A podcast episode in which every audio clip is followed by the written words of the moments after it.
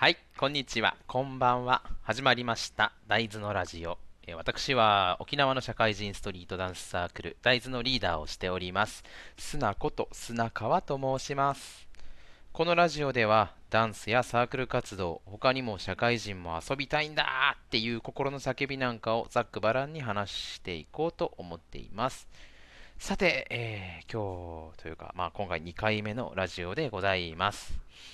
1回目、まあ前回初めてちょっと一人で喋ってみてね、なんというか、まあ、勝手も分からず、だらだらと話してしまったわけなんですけれども、まあ、思ってるということ、思ってることをね、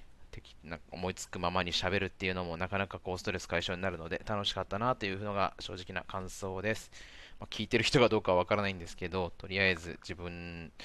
のことだったり、サークルのことだったりを思うがままに話していけたらなと思ってています。まあ、今後はね、一人で喋っていくだけじゃなくて、本当、誰かと一緒に会話しながらラジオできたらいいなと思っているので、ちょっとまた使い方慣れていきながら、えーおしゃべりしていけたらなと思います。さて、えー今回も、今回もというか、一応定番にしたいなと思いながら、今後探りながらいきたいんですが、えーと、トークテーマを決めてね、おしゃべり、お話ししていきたいなと思っています。え2回目の今回のテーマとして考えたんですが、2回目のテーマはこちら。じゃじゃんストリートダンスってハードル高くない？はい。ああ、そうですね。えっ、と、まあ、ストリートダンスのサークルなので少しそっちに寄せてお話をしていけたらなと思ってるんですけれども、あのー社会人のサークルで大人になってから、まあ、うちのサークルダンスを初めてやるっていう人も結構いるんですけど、そもそもですよ、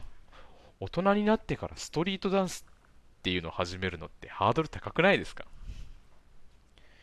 なんでしょうかね。僕はたまたまあの大学生の時にね、えっ、と、ダンスやってる先輩と知り合って、そこからスタートしたんですけど、なんていうかね、ダンスってなんか、もちろん踊ったりするっていうのもあるんですけど、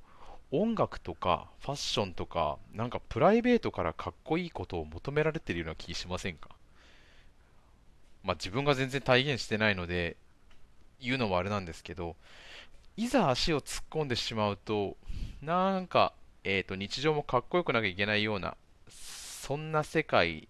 まあ、自分が始めちゃうとそんな世界なんじゃないかなと少し、えー尻込みをしてしまうんじゃないかなと僕は思ってるんですね。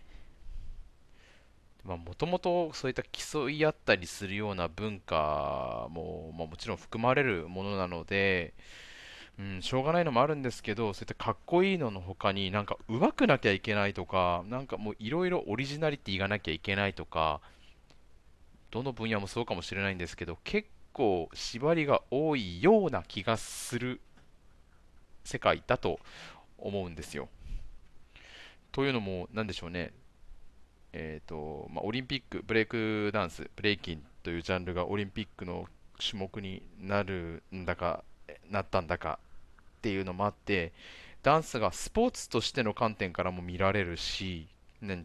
が表現、まあ、芸術的な部分からも見られるってなるとその表現の部分も試されるし動きのそのキレとかなそのフィジカルの部分も試されるしっていう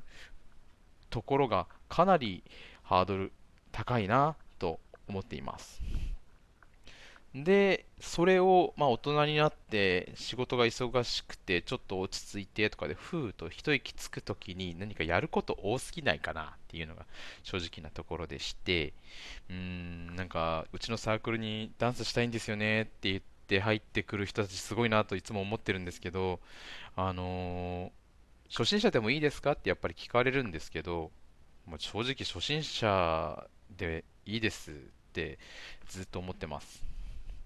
で多分今僕が言ったみたいなこのハードルの高さっていうのは正直ダンスやってるから感じてるだけかもしれないのでなんか人がどう思ってるかは知らないんですけどそうなんかいざなんだろうテニスやろうかなとか、まあ、サッカーやろうかなっていうメジャーなやつ始め方がなんか学校の体育とかで昔やったことある始め方を知っているジャンルよりはちょっとハードルが高いのかななんて思っています。だからなんだという話なんですけれども、実際、えっ、ー、と、じゃあどうすんのってなると、ハードルが下がればいいわけで、で今回ね、サークル、まあ、今回というかまあ3年、4年前にサークル作った時に考えたのは、もうさのハードルを下げまくってやろうっていうことを 考えたんですね。なんだろう、えっ、ー、と、時間守んなくてもいいし、なんなら練習参加しなくてもいいし、えー、うまくなるならないも個人の、えーとペースでいいし、お金払わなくていいし、なんだろうな、まあ、そういういろいろ社会人がこうつまずきそうな壁っていうのを全部取っ払って、とりあえずダンス始めてみて楽しかったら自然と少なくともうまく、ちょっとずつうまくはなるんじゃないのっていう考え方でサークルやってるんですね。なんかそれに行き着くまでに一回ちょっと個人的な体験があったのは、まあ、ちょっと話変わっちゃうんですけど、あの僕はまあダンスやってて、仕事の関係で少しし、えーと、ダンスできない時期があったんですよ。なんですけど、えーと、ちょっと時間が空いたのでね、えーと、近くのスクールだったりとか、まあ、行こうかなと思って探し始めたところ、なんかインターネット見てもね、どの先生がどういう風なスタイルを踊ってるのかとか全然わかんなくて、なんか、行ってみるまでわかんないってなると、例えば、まあ、ストリートダンスってストリートでやるからストリートダンスなんですけど、スタジオに行くんだったら、えーとまあ、室内でやるわけですよ。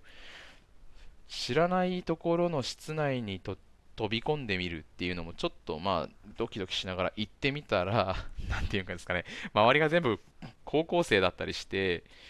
もともとダンスやってたので、一応なんか置いてかれたりとか、そういう恥ずかしさはあんまりなかったはなかったんですけど、なんていうか30超えたおじさんが高校生と一緒に踊ってる、えー、空間っていうのがとってもちょっとなんかシュールで、なかなかね、あのダンスやってたけど、もう一回始めようっていうことすらハードルが高かったんですね。で、しかも、まあそういったスクールに通い始めると、継続していかなきゃいけないような雰囲気もあるわけでして、そうなってくると、例えば、えー、急な会議とか、仕事が入ってきた時にはいけないなって思うと、ちょっとずつ足が遠のいていって、なかなかこう通い続けられないといったようなこともあるんじゃないかなと思ってるんです。まあ、もちろん決してそれが悪いというわけではないんですけど、だったらその上手くなくてもかっこよくなくても遊びで楽しくダンスをしていけたらいいなと思ってサークルを作ったんですね。なので、えー、っとまあ、僕らのモットーとしては楽し、まあ、ダンスの楽しさを、えー、ダンスの楽しさを広げる、ま、広がらなくてもいいんですけど自分たちはダンスを楽しむ、まあ、結果そういうのをね、えー、っと何か、えー、何かなんだろう、えダンス見てもらったりとか、えっとこういった話を聞いてもらったりとかいろんな何かのきっかけで、えーと楽しそうだねって誰かが思ってくれたらそれはそれでまたえー、嬉しいかなと思っています。まあ、ハードル高くないって言ってハードルが高いというテーマで喋ってみたんですけど実際問題その生活に合わせた感覚でダンスを始めてしまえば決してダンスはハードルが高いものではないなと思っていますもちろん突然動き出したら怪我しちゃったりするかもしれないんですけどこうあの自分の、ね、体力とかなんか音楽の趣味とか例えば普段 YouTube とか見ててダンス動画いいな、ちょっと踊ってみたいななんていうところを少し真似してみたりとか、自分のペースで楽しく踊ってたら、多分周りで見てる人も楽しそうだねって、ちょっと自分もやってみたいななんていう影響を与えられたりするんじゃないかなと思っています。うん。まとまりがなくなってまいりましたけれども。うん。まあ、えっと、話を戻すと、まあ、ハードルが高くないかなというところでして、だからなんだっていうところに もう一回戻ってきちゃったんですけど、ハードルは高いような気もするけど、多分ね、思い出した、思い立った時にちょっと一一歩踏み出してみると、実はそんなに高くないハードル、なんか、あんまり知らなかっただけで、そんなに高くないハードルだったりもするので、うん、もし興味があって、少し戸惑っていたり、こう迷っていたりするっていう人はダンス始めてみてもいいんじゃないかななんて思っています。まあ、僕自身は別にダンサー人口を増やしてどうこうっていう話ではないんですけど、楽しいのでやってみませんかというところですね。はい。また、2回目なんですが、やっぱりどうしても話がね、まとまらずに進んでいってしまいますので、そろそろこの辺でね、えー、今回のテーマは終わりたいと思います。はい、2回目の大豆のラジオ。うん、やっぱり難しいですね、話するっていうのはね。ただ、うん、1回目も言ったんですけど、やっぱ面白いっすね。この1人で喋ってるっていうのも。今、家のリビングで1人で喋ってるんですけど、うん、なんか、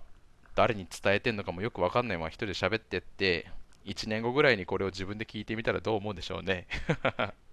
その時になんか、あ、こんなこと言ってたんだなっていう記録として残しておくのも楽しいかなと思うので、今後また、えーなえーと、ラジオ続けていけたらなと思います。はい。ねまたちょっともう少し、えー、自分がちゃんと喋れるようになったら、他のメンバーもラジオで紹介していきたいなと思いますので、どうぞどうぞ今後ともよろしくお願いいたします。はい。それでは、それでは、また、えー、次回やりとやるときにはよろしくお願いいたします。See you!